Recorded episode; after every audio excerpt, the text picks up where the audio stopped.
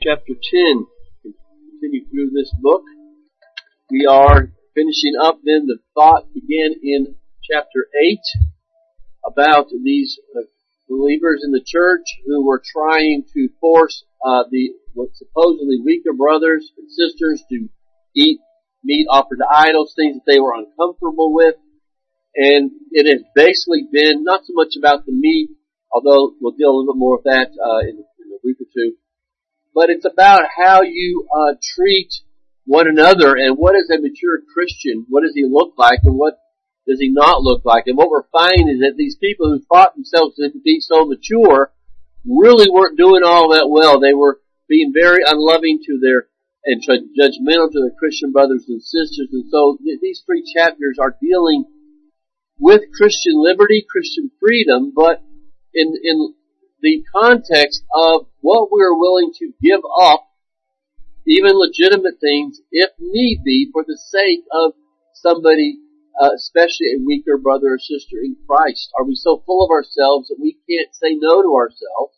And of course, last week we dealt uh, with that very sub- subject of self-discipline, of being able to say no to yourself for the cause of Christ. And of course, that's extremely important saw that the Christian life is to be lived with purpose and with a goal in mind, not haphazardly.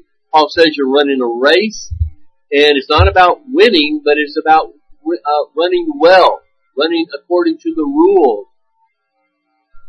Our goal is not just to make it to heaven or escape hell, but to live in a way that builds up the kingdom and it glorifies the Lord. And the, the Corinthian church was failing miserably at this. They were living in immorality uh, all the different things that we've been seeing here. And Paul says you're not running well. And of course, as we're going to see today, you're in danger of, like these Israelites, some of you not making it to the end, of falling by the wayside.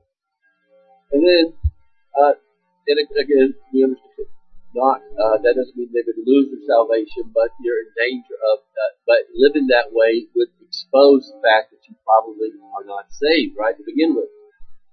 So he says he kind of finished up chapter 9 with this. We'll take discipline and self-denial, and these should never be thought of as negative.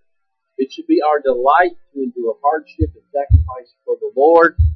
Uh, Christianity is something that it's a delight to serve the Lord. It's a delight to suffer. Jesus says, rejoice when you are persecuted.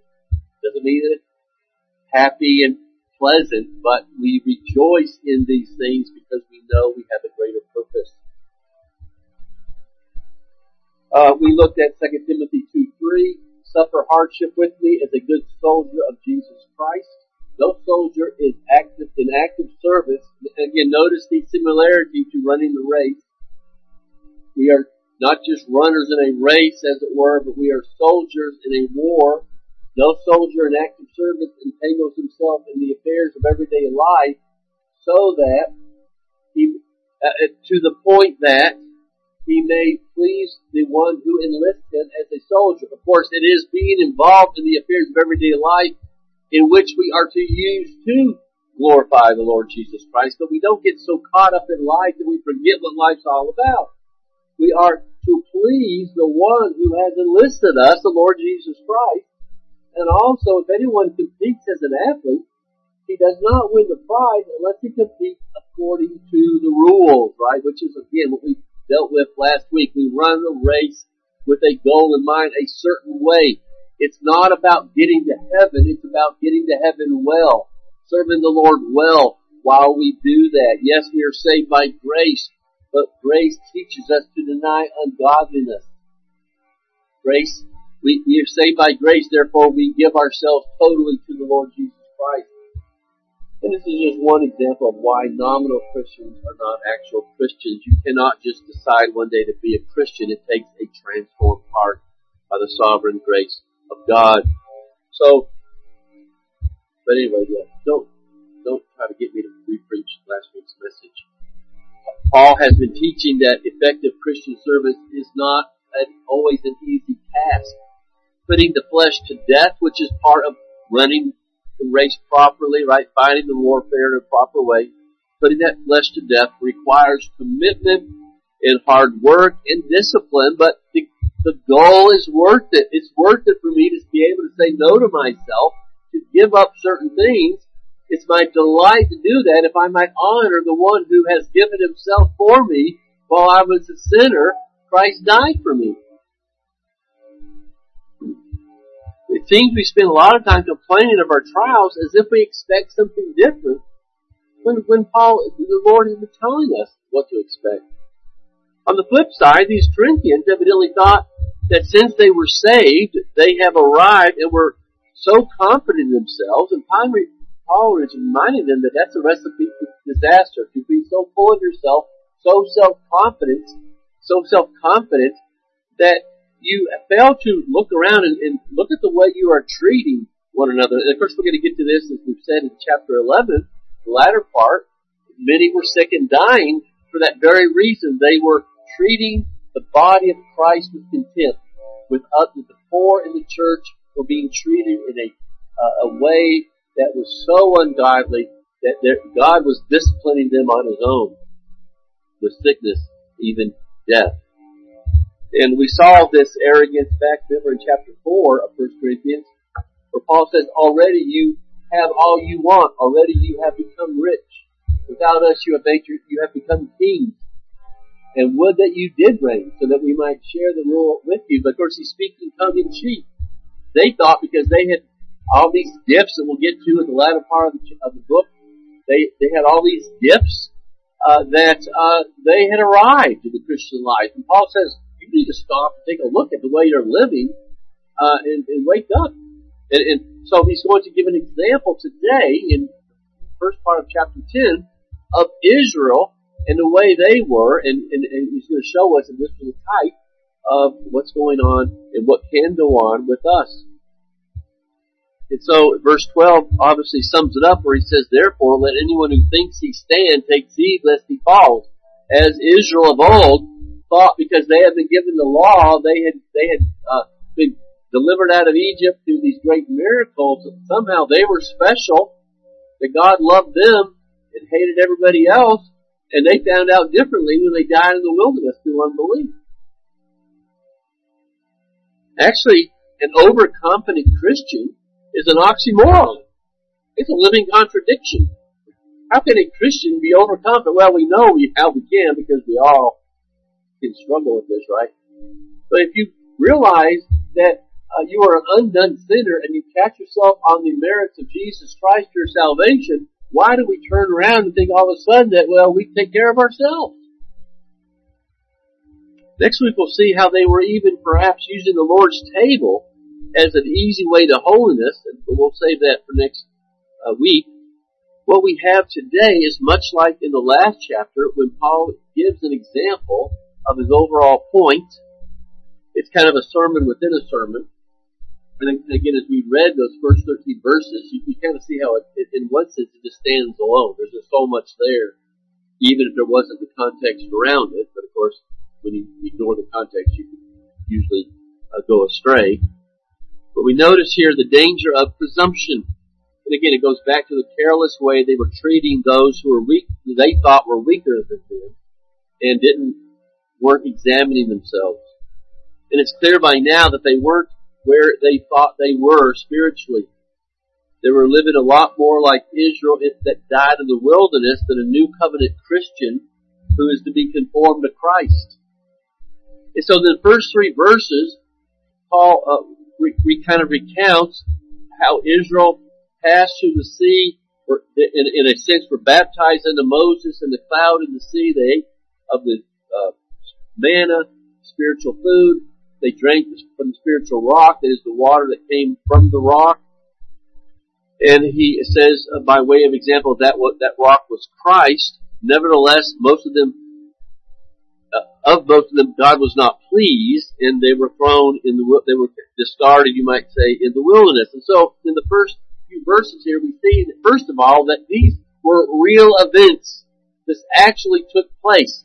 The Old Testament, as well as the New, is an historical document written by God from Genesis 1-1 through is all inspired. It all happened just the way it was revealed to us. We don't apologize for believing that this is uh, inspired, infallible Word of God without error.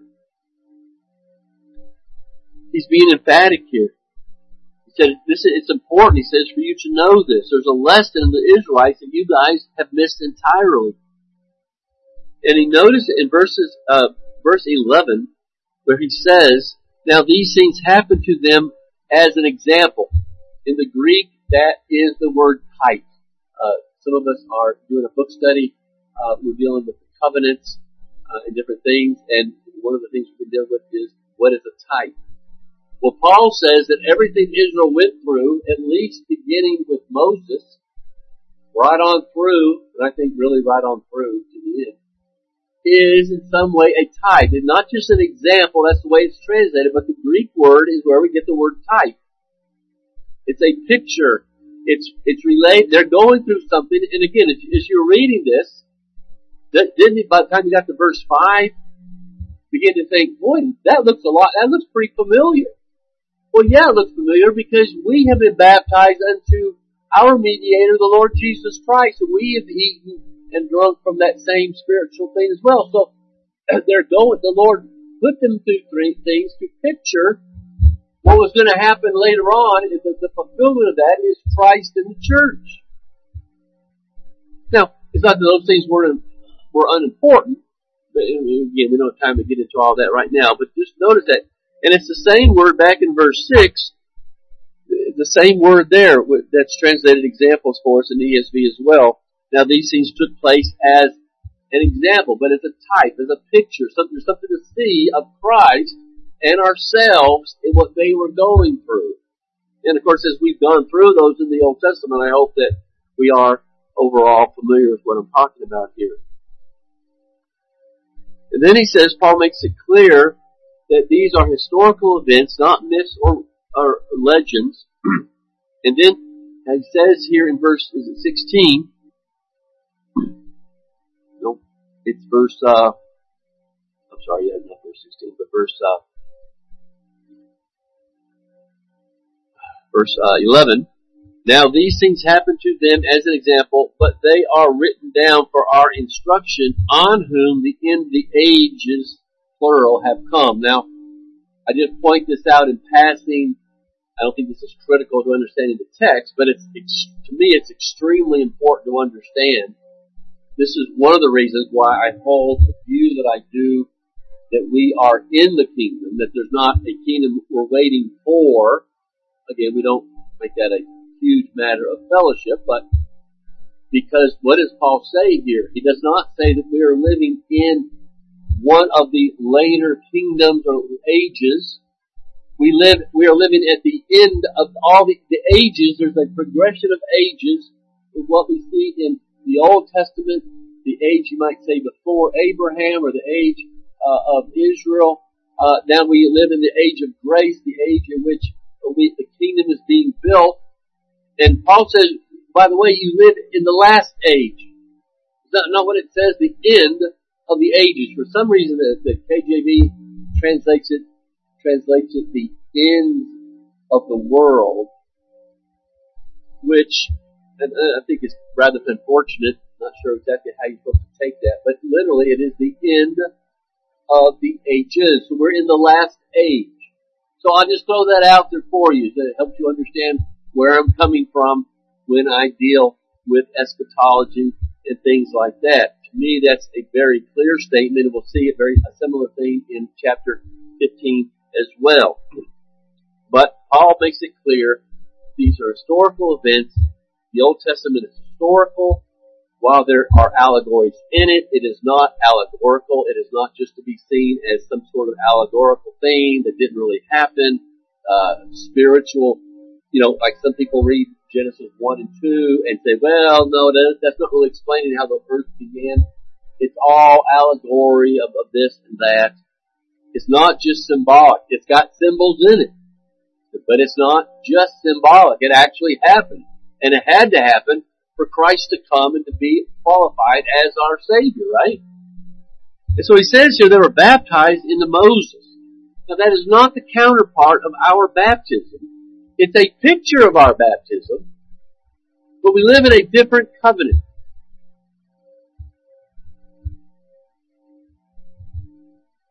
In the sense that the um, it's, it's not a counterpart to our baptism because we baptize those who are believers, and clearly all these Israelites who left Egypt were baptized into Moses, and what he means by that is that they were leaving Pharaoh and the old world, and they were now making themselves followers of Moses. So they're baptized into Moses and his leadership, just as we are baptized. We are leaving the world, and we now are identify ourselves with Christ. But uh, not all Israel was saved, right? That's one of the points Paul makes here. They were all baptized physically, but they weren't uh, baptized in the heart. They weren't circumcised, you might say, in the heart. And that's why national Israel pictures the church in that the things that happened to them picture the things that happen to all believers in the new covenant. In this case, by following Moses across the Red Sea and by following the cloud, they were placing themselves under the authority of Moses and rejecting Pharaoh. And that's what baptism is to us. It is a, a public identification. Christ is Lord. Christ is my Lord. I no longer follow the world. I no longer follow Satan. We know that many actually were not doing that from the heart though, as the next few voices of verses point out. And that's kind of the whole point.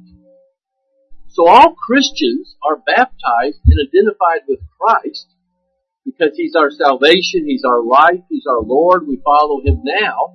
We don't baptize those who do not, have not made a profession of Christ because it would be acting out a lie. See, a lot of those people in, in Israel, again, it's a type, it's a picture of what Christians do, of, what the church did. But a lot of those Israelites did, had no desire to follow Moses or God and made that very clear. So they were acting out a lie, as it were, as they were being baptized into Moses. So just like then, physically following Moses in baptism didn't mean that you actually did that in your heart.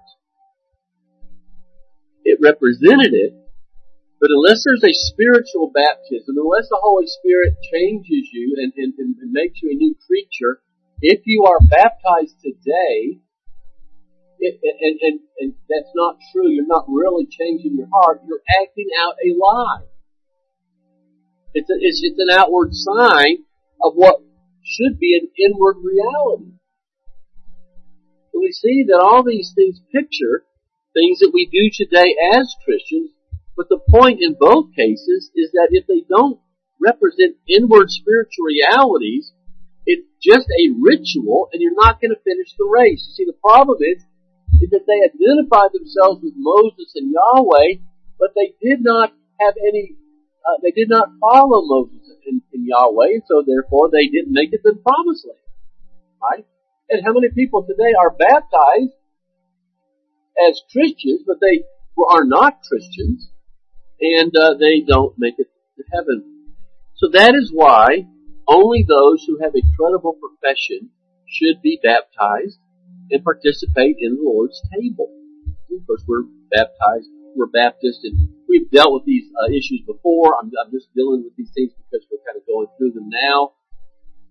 But I know uh, some who uh, are so caught up in the idea that we're still under the same covenant that the Israelites were that they not only baptize their babies, but they allow them when they get to be toddlers, whatever, to participate in the Lord's table. Because they go, we're all under the covenant and Israel did it, so we, why wouldn't we do it? Well, because it's supposed to represent an inward reality. The problem is that being the Abrahamic covenant points forward to the new covenant, the spiritual covenant of those who place their faith in Christ. If you want to be part of a covenant, if you want to say we're still under the old covenant, you want to be part of an obsolete covenant that points to the new covenant, I guess that's all well and good. Well, it's not really, but you know, I mean, I know a lot of great guys who are, who think that way. But I want to be part of the covenant that actually saves. And of course, that, that's the, the, the, the, uh, incongruity of the whole thing is that there are those who, you know, even if they think they're still under the old covenant, they, if, if you're saved, you're in the new covenant. Oh, you're not saved, right? Anyway, the problem is going to be that many of these Israelites weren't obedient to Moses, and by extension the Lord. The spiritual food and drink clearly refers to the miraculous way the Lord fed them. It isn't that they were having communion together. it's not to be looked at as it's a type of communion, right? But they weren't actually having communion with each other. They were acting these things out.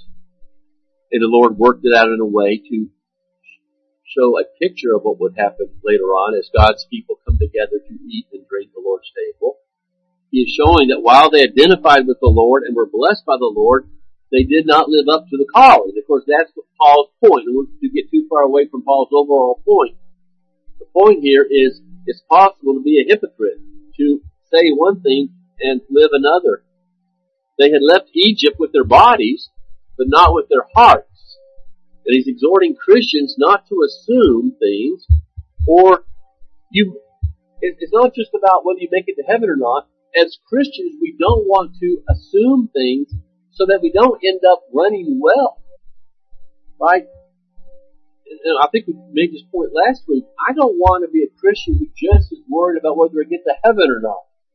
There's a sense in which that is a man-centered, obviously I want to be go to heaven, but I know that my life is to be more than that, it is to be centered around Christ.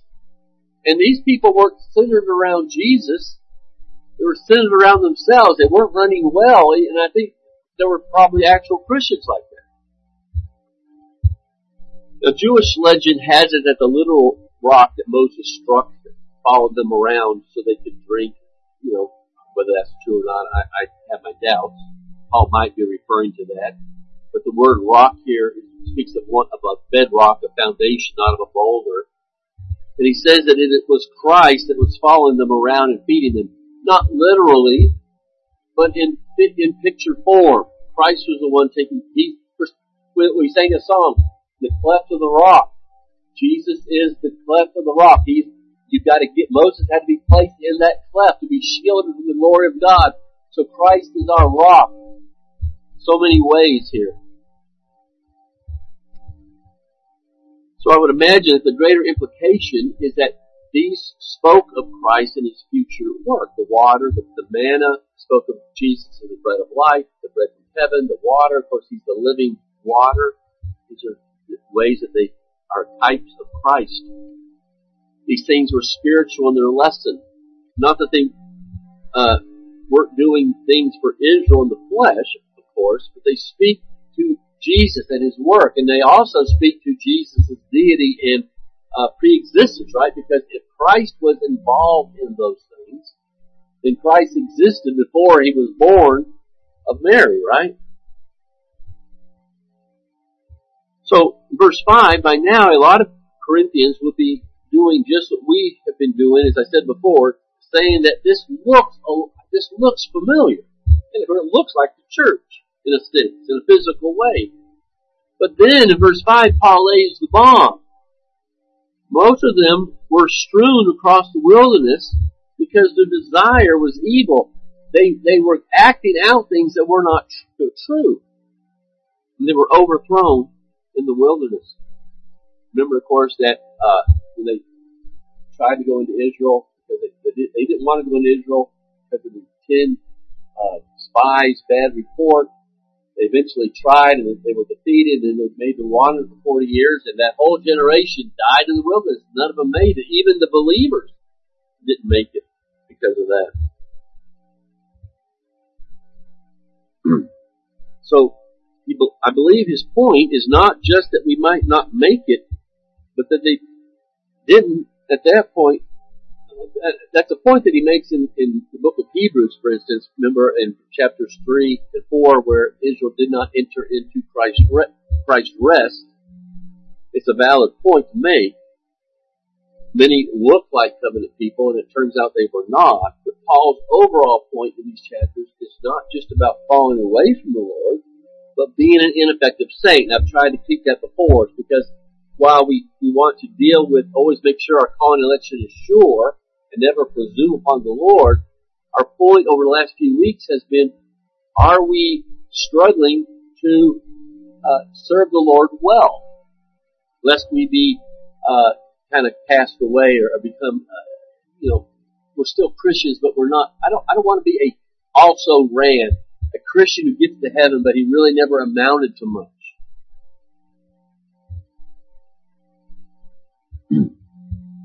I think should be unacceptable to Christians. It's warning us to fight properly, to keep our bodies under control, to love the brethren, to, to try to put forth the effort. And so in the following verses after verse 6, he lists some specific examples that we are not to follow. So here he gives the the first five verses talk about how Israel looked the part, but then we're going to see what they really did. They they they they followed Moses out of Egypt, but turns out it was never real. And, and first of all, we see that in verse seven they were idolat- idolaters. In each case here, Paul says, "Don't be like them." In this case, don't be idolaters, which kind of embodies everything that's going to follow. Any Christian wouldn't give a second look to a carved idol, but we easily give our love and our attention and our energy to something created that should be Christ. And so idolatry is something we have always got to be aware of and we struggle with. We know that the golden calf of Exodus 32 was supposed to represent Yahweh. Both uh, Aaron said, he didn't say this is a God other than Yahweh. He said this is the God who brought you up out of Egypt. He said this is Yahweh. Was it to replace Yahweh? And so the great sin was not that they rejected Yahweh in name, but they didn't like Yahweh. They didn't like the way Yahweh was God, and they wanted a God that suited them better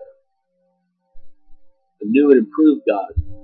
See, Moses was on the mountain longer than they were comfortable with. They didn't like invisibility. They didn't like a God that was hidden in the cloud.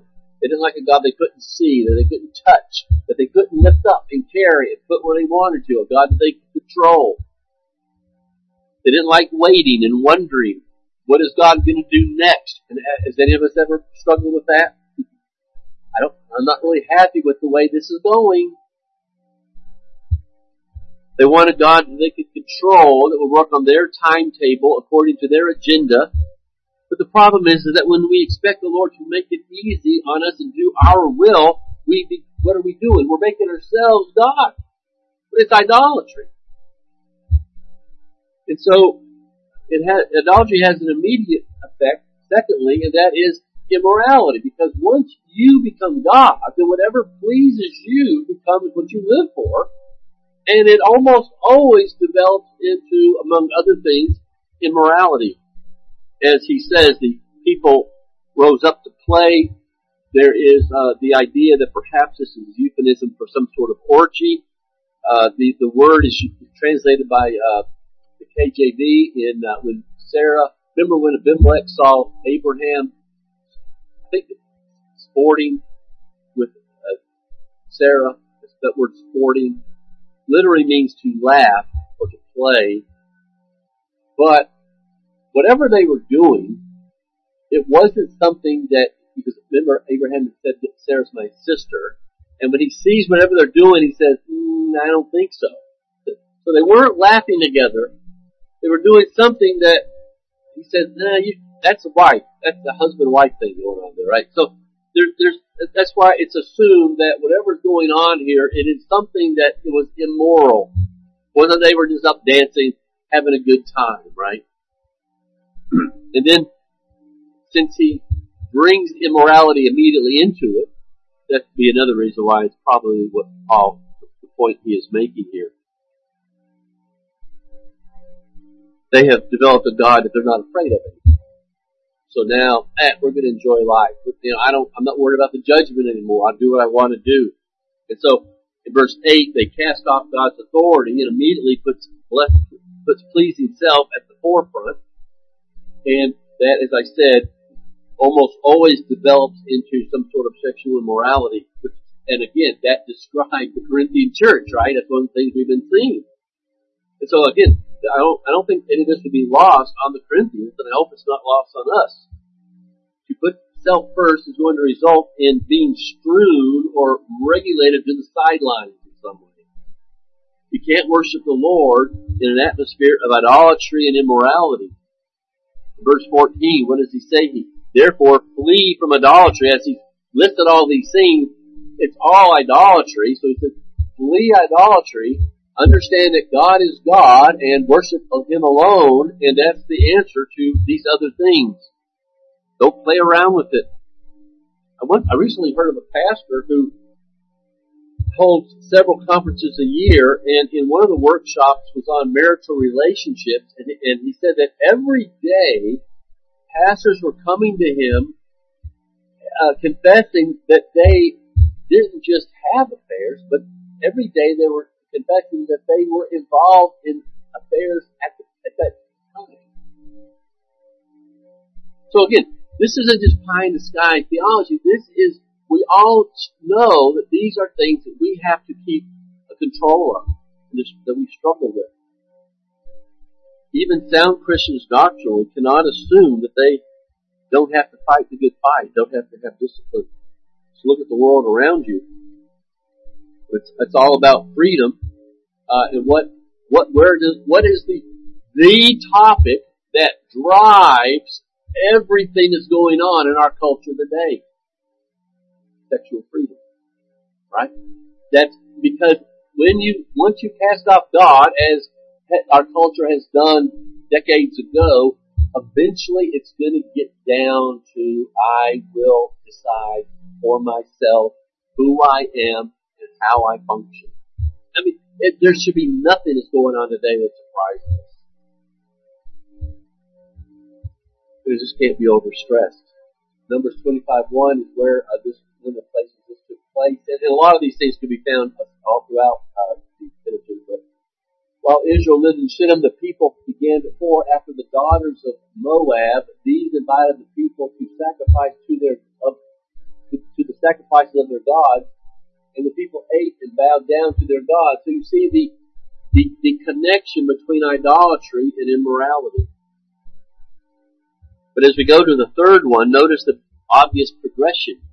When we become God, then our pleasure and needs and desires become the act of worship to this idol. Uh, we become the idol. We're, you know, we're the God now, so therefore every, the, the sacrifice is anything that pleases me, the idol. And so thirdly, he says, don't put the Lord to the test. Uh, again, there's, uh, many places that this takes place. Uh, I think one Numbers twenty one five would be an instance of this.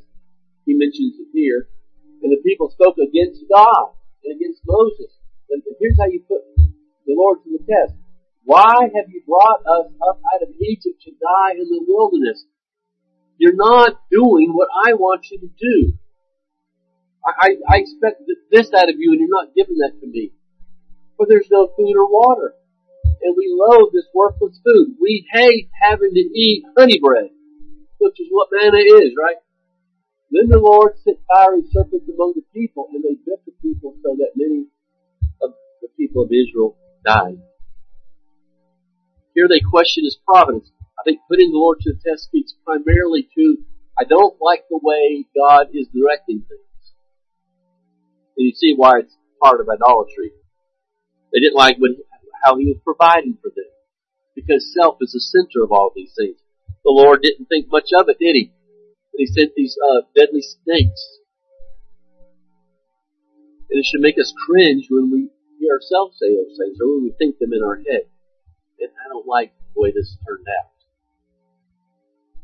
Then fourthly, verse 10, again, this could re- refer to many things here when he says, don't be um, don't grumble, as some of them did.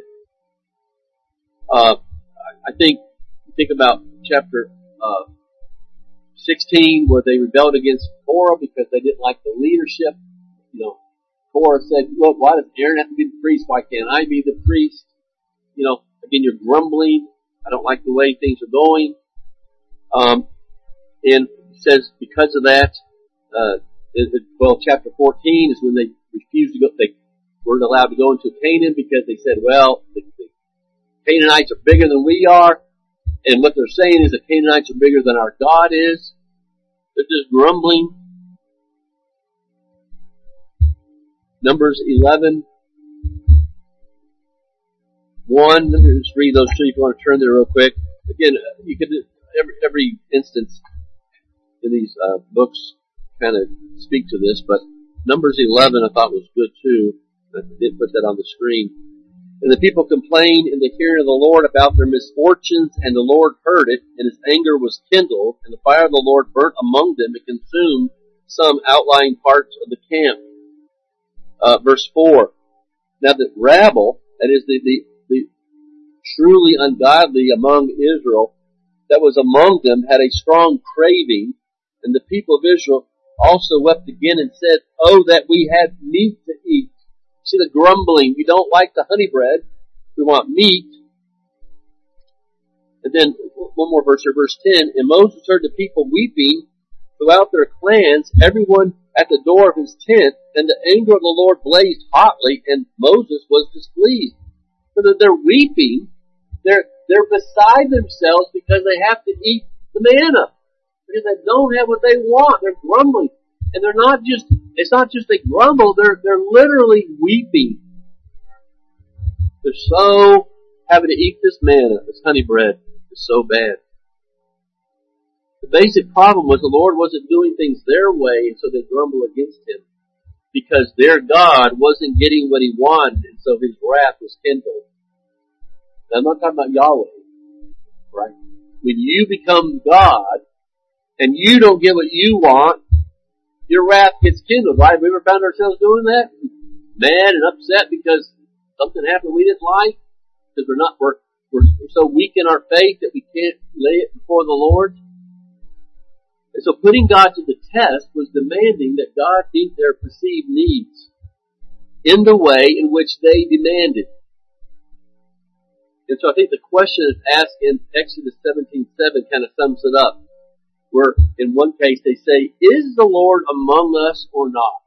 In other words, we don't have the food we want. We don't, in that case, we the water is bitter. We don't have the water we want. And so we're questioning whether God is even around or not. And of course, the Lord didn't go for that very well either. The way the Israelites determined God's presence was, are you blessing me as I want to be blessed? If they were thirsty, they demanded that God would satisfy their thirst. If they were threatened, uh, and, if, if they didn't, they would threaten not to believe in Him at all. Notice in uh, Psalm how the psalmist puts this. Oh, I did have Numbers 11 and 4, sorry about that.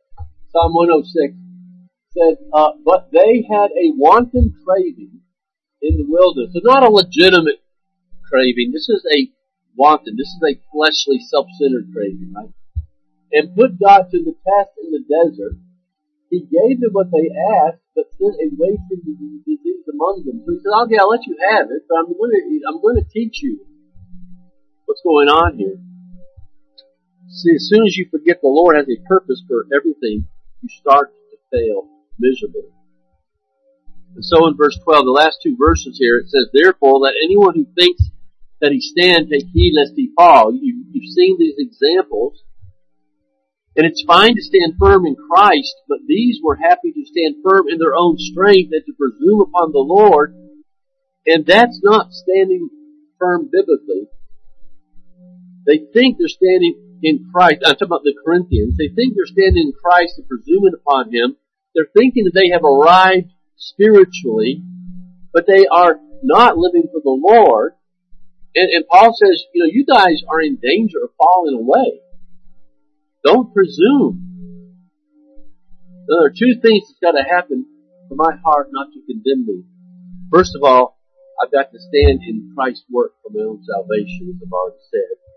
But the other is, I got to see Christ's fruit in my life as evidence of new life. In other words, it's one thing to, to, to cast yourself on Christ, but how do I know that's real? Because now Christ is living through me. Doesn't mean that I have to be as Charles Haddon Spurgeon, I just need to be doing things for the Lord. I need to see evidence of life in me. See, the Corinthians had gifts, but not the fruit of love for Christ and His people. And they're being sidelined. And there's, there's the whole, I think, lesson. you know, I don't want to be sidelined. I don't want to be a Christian. I don't want to have my theology right and to be a believer in Christ, but really have no, uh, don't put forth any effort to serve the Lord. Be nonchalant about evil. It is often that the place we think we are the strongest is where we are the weakest. So standing in Christ is also being dependent upon Christ, not just believing that He's the Savior of your sins, but is continuing to realize I need Christ. And if you really need Christ, you know you need His Word. See, a Christian who doesn't emphasize learning the Word and, and living by the Word doesn't feel he needs Christ. Because that's how Christ is ministered to you. It's through the Word. So, stand in Christ, then stand in the Word. So lastly then in verse 13, here we have the encouragement. Every way the Israelites reacted to problems was exactly the wrong way, right? They act, they reacted selfishly, not godly. The temptations here are the same as the above verses. And So verse 13 says, no temptation is overtaken you. He's referring to all these trials of Israel. We, you know, we, as we went through Exodus, we read where God tested Israel in the wilderness. They, he sent things to see what they would do. Would they call upon Him? These are what temptations are. They are tests from God. God doesn't send a temptation to get us to sin. He, he sends a temptation so we can show what we're made of, show what Christ means to us. So he says, those temptations, no, none of these trials that come, no matter whether it's Satan tempting you to sin, no matter whether it's a circumstance that God has sent to see that you can show yourself as a Christian, nothing comes that is not common to man. God is faithful. He will not let you be tempted above your ability. But with the temptation, we might say with the trial, He will also provide the way of escape that you may be able to endure it. Often Satan tempts us with difficulties as well as overt temptations to sin, but there is no such thing as a problem that is unique to us. And this is one thing I think that helps us to remember that you're not the only one going through whatever you're going through. You will never go through anything that others have not gone through. And in all these things, the Lord has gone through them and come through victorious. And there are countless examples of Christians who have gone through horrendous things right up into the flames of the stake and have been faithful to the Lord. How that not, should that not encourage us to say, if by the grace of God they did it, should I do any less? Can I do any less? Especially when we're told here that God will provide the means necessary to endure it, not to escape it, in the sense of to to free ourselves from it, because that might not happen. The escape is to not fall prey to a trial, but to uh, to, to uh, overcome it, to be faithful through it. The Lord never tempts us so that we will sin, but that we will not sin. But we will grow, that we will learn to trust in Him. This is why we use the word trial often for these temptations, because it reminds us of their purpose. We don't have time to go to James chapter 1, but read James chapter 1, where uh, these are referred to as trials, and, and it makes the point, gee, that God never tempts us to sin. He always tempts us in a way that to build up our faith. He, it's a trial. Jesus was tempted in every way we were, and every way Israel was. He went through all the things that we, that are common to us, but he did so in a way that he glorified the Father in all those things. Tragically, tragedy and difficulty are temptations to idolatry and grumble. But when we fall into those things, we miss the point of why the Lord allowed us to go through there. He didn't want us to fall into idolatry. He wanted us to see why He is the one that we must serve. Why He is better than the world. He is better than the sin that tempts us. When the Lord um, told us to pray that, that, uh, that Father would not lead us into temptation, it wasn't because the Lord was tempting us to sin. Clearly, the Lord is going to send temptations or tests so that we can show forth His glory. Jesus was telling us to pray that the Lord's test wouldn't be used by Satan and the flesh to be a temptation to sin. That we would not fall into the what the temptation wanted us to do, which was to sin. Our desires aren't evil, but because we are fallen sinners, all desires have a potential for an unhappy ending. See, sex can end up in fornication, hunger can end up in gluttony, money can end up in greed. There aren't, there's nothing wrong with those things in and of themselves. It's how our sinfulness uses them. But those desires are given by God, not to be used to those ends. And so the encouragement here, we're, we're just about done, is that they are not only supposed to be used for good, but that the Lord has given us the ability or the power to use everything for good. Some say that our desires are like uh, rafts on an ocean's current. You know, I, I want to do it, I can't stop myself. I can't help it. I've got to do it. Uh, one pastor had he was talking to some young men who were kind of saying that that they can't help it. it God, I was given God made me that way. And he, this was back when they had sailing ships. He took them to the uh, harbor to watch the sailing ships. And he said, "Look, you are not a raft to be blown here and there. You've got to sail the Holy Spirit. You've got, you've got the power. And if you know anything about sailing, and I know precious little, I know that a sail, when it's used properly, can guide that ship against the wind. You don't have to, the whole point is that you don't have to go. The sails aren't there just so you can wind can blow you wherever it's blowing you. It's to get you so you can go where you want to go. That's what the Holy Spirit has enabled us. That, that way out, the way of escape, you have been given everything is necessary for you to live godly and not just go with the flow. The ESV has it right here. He provides the way of escape, not a way of escape.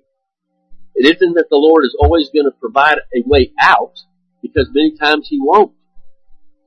He won't end the trial. But we have the way given to us so that we can withstand it, and we can endure faithfully in it. And there's only one way that we can do that, and that's Matthew 14, 38. Watch and pray that you may not enter into temptation.